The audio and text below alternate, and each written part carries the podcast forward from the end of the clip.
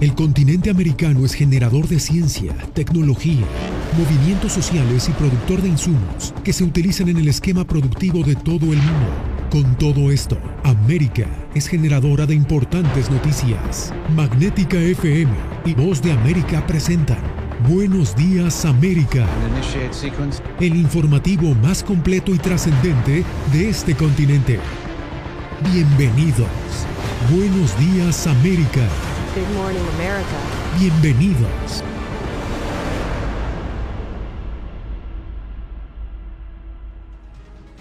Bienvenidos a El Mundo al Día. Les saluda Diva Cash desde nuestros estudios en Washington. Comenzamos. Un maratón diplomático inició el presidente Joe Biden en Roma, donde llegó para asistir a la cumbre del G20. Conversó este viernes con el Papa Francisco en el Vaticano y con el presidente francés Emmanuel Macron. Jacopo Luxi nos tiene los detalles de estas reuniones. Con su agenda nacional en el limbo y las tensiones con China y Rusia ardiendo, el presidente Joe Biden inició este viernes una gira internacional en Roma, donde se reunió con el Papa Francisco para abordar desafíos globales como la pandemia y el cambio climático.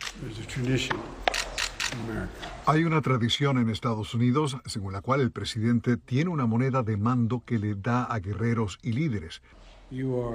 Y es usted el guerrero por la paz más importante que he conocido. Con su permiso, me gustaría darle una moneda. Biden reveló a la prensa que el Papa lo considera un buen católico y que él debería continuar recibiendo la comunión. Una opinión papal inesperada en el debate que el catolicismo estadounidense sostiene sobre cuán apropiado es que el presidente y otros políticos católicos que apoyan el derecho al aborto reciban ese sacramento. En el marco de la cumbre del G20, la primera presencial desde el comienzo de la pandemia, el mandatario estadounidense se reunió también con su homólogo francés, Emmanuel Macron. El líder francés está furioso desde que Washington cerró un acuerdo secreto para proporcionar a Australia submarinos de propulsión nuclear. Francia perdió así un acuerdo multimillonario que creía garantizado. Lo que hicimos fue torpe, no se hizo con mucha gracia. Tenía la impresión de que habían ocurrido cosas que no habían sucedido. Pues de Italia, Biden y otros de los mismos líderes viajarán a Escocia para la COP26, una cumbre mundial sobre el cambio climático que muchos consideran un momento decisivo para salvar un planeta que se calienta cada día más. Jacopo Luzzi, Voz de América.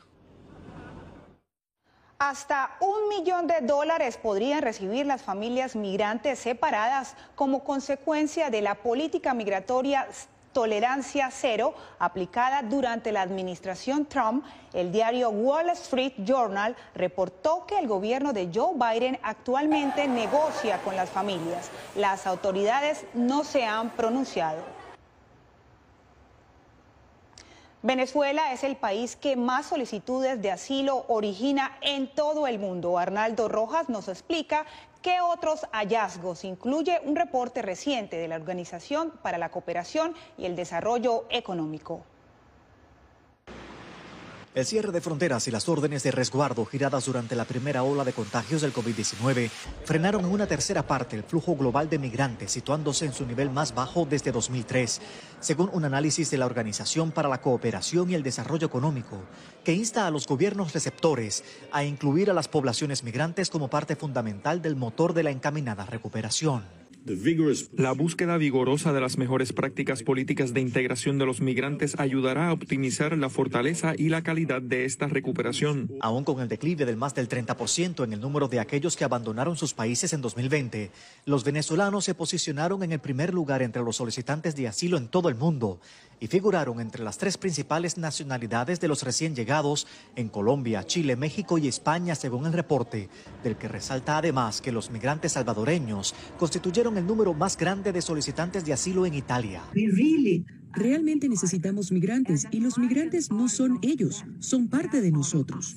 De acuerdo con el informe, México fue el único país que registró un incremento en el número de migrantes que llegó a su territorio, resultado de las políticas de expulsión en la frontera impuestas por el gobierno Trump. Aún así, Estados Unidos fue el país que recibió el mayor número de solicitantes de asilo, la mayoría provenientes de Guatemala, Honduras, Venezuela y El Salvador. El reporte no tomó en cuenta las crisis migratorias recientes, como la de Haití y Afganistán, cuyas implicaciones serán abordadas en un próximo informe. Arnaldo Rojas, Voz de América y documentar presuntos abusos de autoridad en los cruces internacionales entre Estados Unidos y México es la meta de defensores de derechos humanos a escasos días de que reabra la frontera terrestre binacional. Alejandro Saldívar nos explica esta campaña. Defensores de los derechos humanos en la frontera de Texas y México lanzan una campaña para atender denuncias ciudadanas en contra de autoridades federales. Principalmente es erradicar el abuso, ¿verdad? Que no haya abuso, que nadie sea maltratado, abusado verbalmente, verbalmente o físicamente. Ese es el objetivo final, ¿verdad? Acabar con los abusos. Cuando se avecina el fin de las restricciones en la frontera terrestre a viajes no esenciales, aumenta la preocupación para la red fronteriza por los derechos humanos, que desde ya documenta casos de presunto abuso de autoridad en los cruces internacionales del Paso, Texas. Pues los casos que nos han llegado que son de CBP, pues nos han dicho que los pasan a segunda revisión y les hacen tocamientos indebidos.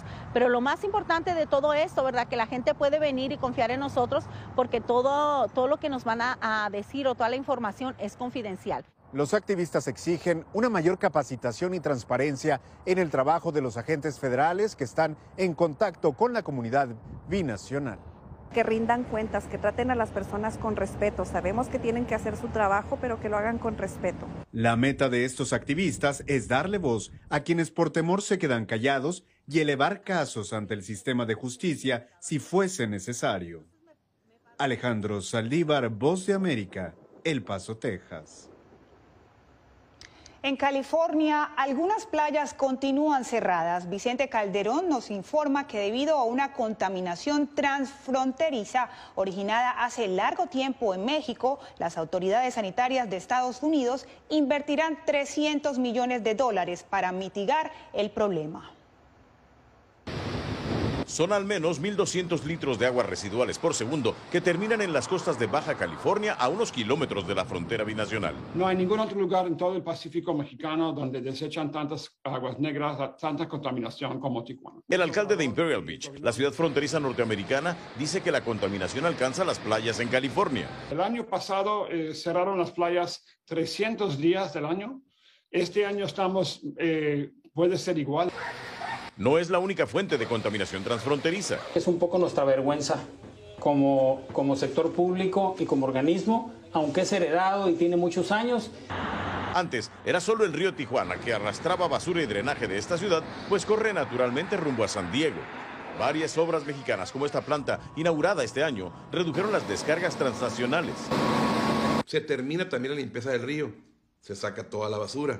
El sistema de bombeo ya tiene capacidad para poder interceptar el agua antes de irse a Imperial Beach. Redireccionaron el flujo hacia una planta de tratamiento en el sur, pero como no funciona desde hace ya más de una década, las aguas negras igual terminan en el mar. El aire también se contamina por estos altos índices de, de contaminación microbiológica que se presenta en la playa.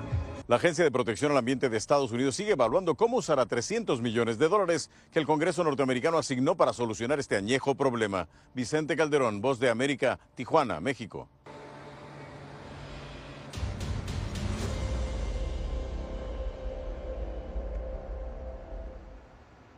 La caza del calamar gigante es lo que oficialmente atrae a la flota china a las costas suramericanas, pero científicos ecuatorianos y diplomáticos estadounidenses temen que el archipiélago de las Galápagos sea ahora el blanco de la pesca intensiva que realiza el enjambre flotante chino. Episodio final de esta producción especial de La Voz de América. En 2020 el tamaño de la flota pesquera industrial de calamar gigante en aguas internacionales de Latinoamérica llegó a 615 embarcaciones, el 95% de bandera china. Según la plataforma de monitoreo Global Fishing Watch, la mitad de ellos están alrededor de las Galápagos. Imagínate 300 barcos en una sola zona, es un impacto terrible hacia la especie. No hay ningún tipo de auditoría externa independiente. Lo que se está haciendo actualmente es jugar a la ruleta rusa. Si bien es cierto que la flota china pesca en aguas internacionales, fuera de las Galápagos, también es un hecho que en el fondo del mar todo está conectado. y una flota de 270 barcos internacionales es como para alarmarse y preocupar. La diplomática estadounidense de carrera Jane Mains advierte que la región está en riesgo de que se repita lo sucedido en Asia y África. Realmente los niveles de las poblaciones de peces y de productos del mar ya están por el suelo. El embajador de China asegura que desde junio de 2020 se hacen suspensiones temporales de pesca al oeste de Galápagos. China ha impuesto desde el año pasado una moratoria voluntaria de tres meses. Esos tres meses coinciden con lo documentado por Global Fishing Watch desde 2016. Entre septiembre y noviembre la flota no pesca al oeste de Galápagos porque se van a operar a las afueras de Perú. Desde 2020 se identificaron 59 embarcaciones en alta mar y sin control cargaron combustible a la flota y recogieron sus cargas. No estamos convencidos de que China, en el caso de sus barcos, está supervisando adecuadamente esas naves. El Pacífico latinoamericano es el nuevo blanco de la flota china y en Galápagos temen lo peor. Mis nietos no van a poder disfrutar de este paisaje, porque todo lo que ocurra fuera de Galápagos también nos afecta. Jaime Moreno, Voz de América. Y usted recuerde que puede encontrar la serie completa de Enjambre Flotante en lavozdeamerica.com. La Administración de Alimentos y Medicamentos de Estados Unidos aprobó el uso de la vacuna de Pfizer contra el COVID-19 en niños de entre 5 y 11 años. Se espera que la próxima semana los Centros para el Control de Enfermedades aprueben su distribución.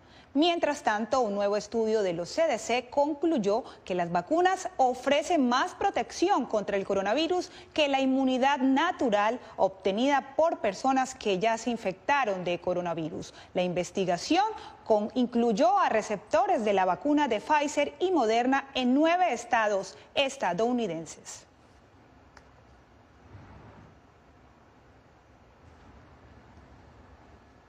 Y ya empiezan los esperados descuentos de final de año. Debido a la pandemia, algunas cadenas mayoritarias en Estados Unidos necesitan desde ya reducir su inventario sin esperar el viernes negro. Y para más información nos conectamos con Anthony Bauchi en Miami. Anthony, ¿ya se nota el furor de las compras?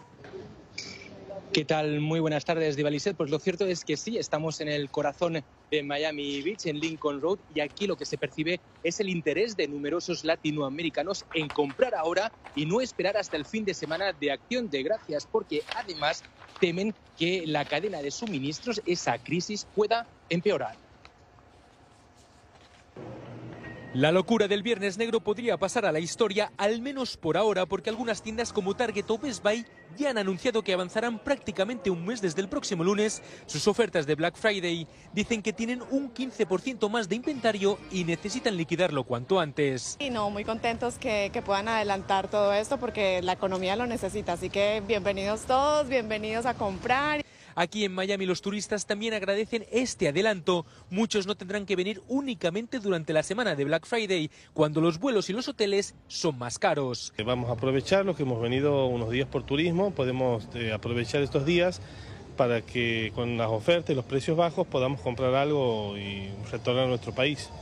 Eso sí, que no lo dejen para el último día porque la crisis en la cadena de suministros continúa y algunos productos, sobre todo de electrónica, podrían escasear. Además, los expertos recomiendan comparar precios antes de comprar y mirar bien los descuentos. Aprovechar de todo lo que baja para poder adquirirlo. Hay un poco los precios inalcanzables, hay unos precios que no acomodan mucho, pero ahora con este, el tema del Black Friday va a ser un poco más accesible para todo, para todo tipo de gusto y para todo tipo de clientes. Así que lo que toca ahora es empezar a hacer la lista. Ropa, por sí, ropa. electrodomésticos. sí, recién nos mudamos y pues a ver si alcanzamos a comprar unas cositas nuevas. Con el avance de estas ofertas del Viernes Negro, muchas tiendas físicas esperan reactivar las ventas que quedaron gravemente afectadas por la pandemia y también por el auge de las compras en Internet. Eso es todo por mi parte, Divaliset devuelvo la conexión al estudio. Gracias a Anthony Belchi por esta información. Y Facebook anunció que se llamará ahora Meta, invocando el metaverso, un formato aún inexistente que fusionaría el Internet con la tercera dimensión. Expertos consultados por José Pernalete vislumbran un futuro tecnológico de entorno virtual y con fragilidad en la privacidad de datos personales. Vivir en un ambiente generado en la computadora y en Internet. Tener reuniones en una oficina virtual junto a personas que pueden estar a millas de distancia. Voltear la mirada y observar que todo alrededor es digital. Algo así es el metaverso. Un entorno infinito de realidad virtual y realidad aumentada. Es básicamente usar una especie de dispositivo que te tenga o te haga hacer una experiencia un poco más cercana, como si fuera real. Es como la integración, ¿verdad?, de la Internet uh, con uh, el mundo real. El creador y dueño de Facebook, Mark Zuckerberg, anunció que la red social seguirá existiendo y llamándose Facebook, pero la corporación se llamará ahora Meta, abriendo el camino hacia esa nueva etapa de la experiencia digital de lo que será el futuro, no tan cercano para Rod Soto, experto en seguridad digital cuando tú entres al metaverso ni te des cuenta que, no, que está fuera de la realidad, que, que, está fuera del universo real. Estamos lejos de eso, pero esto es, es, el comienzo y es una manera, esto va a revolucionar la manera como compramos, la manera como interactuamos. Expertos sugieren que hasta podremos medirnos ropa en los ambientes simulados al comprar en tiendas del metaverso. Quizás usaremos implantes como lentes de contacto y lo más sensible, según Soto, acceso a nuestra información personal. Para el experto consultado es posible que incluso todas estas aplicaciones que existen en línea cambien por completo. José Pernalete, Voz de América, Miami. Desde que tomara el poder por las armas en 1979, el Frente Sandinista parece sufrir una disidencia, una disidencia creciente en sus filas. Voz de América conversó con varias figuras históricas de esa revolución, quienes hoy piden un cambio democrático.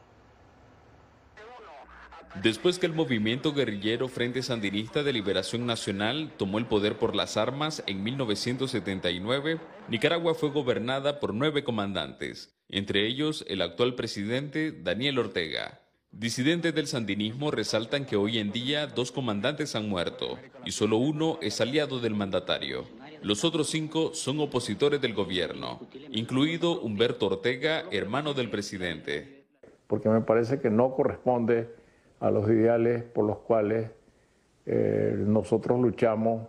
El escritor Sergio Ramírez, la novelista Yoconda Belli y el cantautor nicaragüense Carlos Mejía Godoy, quienes son considerados figuras históricas del sandinismo, sostienen que el actual gobierno no practica la ideología del héroe nacional Augusto C. Sandino, sino lo que denominan el orteguismo. Bueno, el orteguismo es como el somocismo empezamos a alejarnos de la ética y de la mística revolucionaria. Según una reciente encuesta de la firma Sid Gallup, solo el 8% de los nicaragüenses simpatiza con el Frente Sandinista. Sus militantes niegan esta realidad. Estamos bien fortalecidos. Vamos a ganar las elecciones y vamos a seguir adelante. Pero Héctor Mairena, disidente del Frente Sandinista, dice que hay otra forma de medir el respaldo popular de Daniel Ortega si consideran que tienen esa abrumadora mayoría de la población nicaragüense que dicen tener, ¿cuál es el miedo a elecciones libres? De joven, Daniel Ortega se oponía a la reelección presidencial indefinida y luchó por elecciones transparentes. Pero ahora con 75 años es candidato a la reelección para un cuarto mandato consecutivo.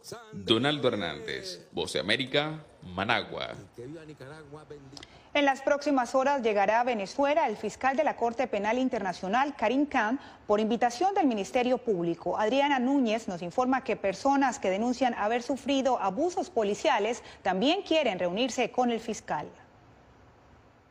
Familiares y defensores de encarcelados por motivos políticos y de fallecidos en presuntas ejecuciones policiales se manifestaron en Caracas para exigir al fiscal de la Corte Penal Internacional investigar al Estado venezolano por crímenes de lesa humanidad. Queremos justicia, aquí no hay justicia.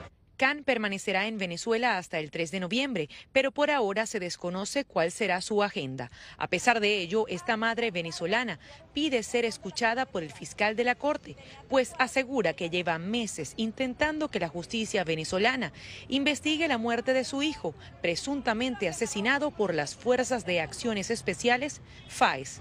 Lo sacaron para un callejón y ahí me lo ejecutaron.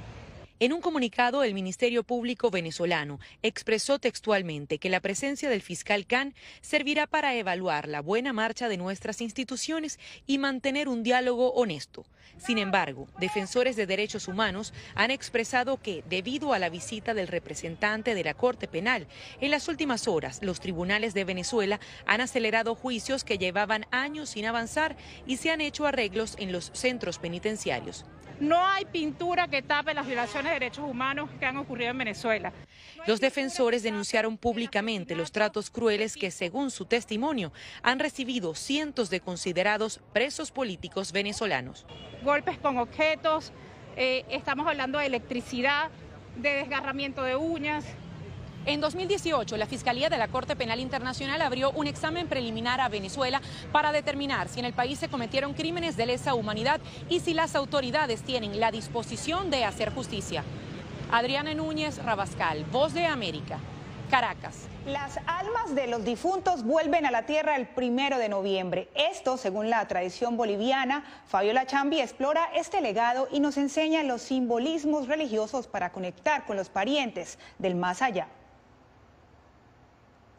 La tradición boliviana dice que el 1 de noviembre las almas de los difuntos bajan a la tierra para disfrutar de un altar instalado por sus familias con varios elementos simbólicos y que permanecen con ellos hasta el mediodía siguiente. En esta celebración denominada Todos Santos, el dulce tiene un significado especial y ha sido también parte de la historia de la familia Garnica desde hace más de 50 años. A la gente, a otras les gustaba bastante esta tradición, los dulces, y por eso es lo que siguen llevando. El canasto es para llevar fruta, para poner fruta. los ángeles es para que le cuiden al difunto. O la cruz es para que pueda representar lo que ellos están acá. Y la escalera cuando han fallecido para que se suban al cielo. En la dulcería Garnica se elaboran diferentes figuras de acuerdo a los pedidos de las familias, que pueden ser convencionales o más osados. La gente pide algo que le ha gustado. Si una persona, tengo dos pedidos de motocicletas, ahora también hay personas que eh, sí nos han pedido cosas fantasiosas como dinosaurios, tigres, nos han pedido lagartos, tortugas. En el mundo andino, la muerte se entiende como una transición a la vida eterna y en torno a esta creencia, cada año se levantan los altares o mesas Así, alrededor de una mesa, la familia Garnica y sus trabajadores dan vida a una tradición boliviana que persiste de generación en generación. Fabiola Chambi, Voz América, Bolivia. Y de esta manera culminamos nuestro show en el día de hoy. Les acompañó Diva Lizette Cash. Hasta la próxima. Gracias por tu atención. Al momento estás enterado de lo más relevante en materia informativa en el continente americano y su relación con el resto del mundo. Esto fue Buenos Días América, una producción de Voz de América, presentado por Magnética FM.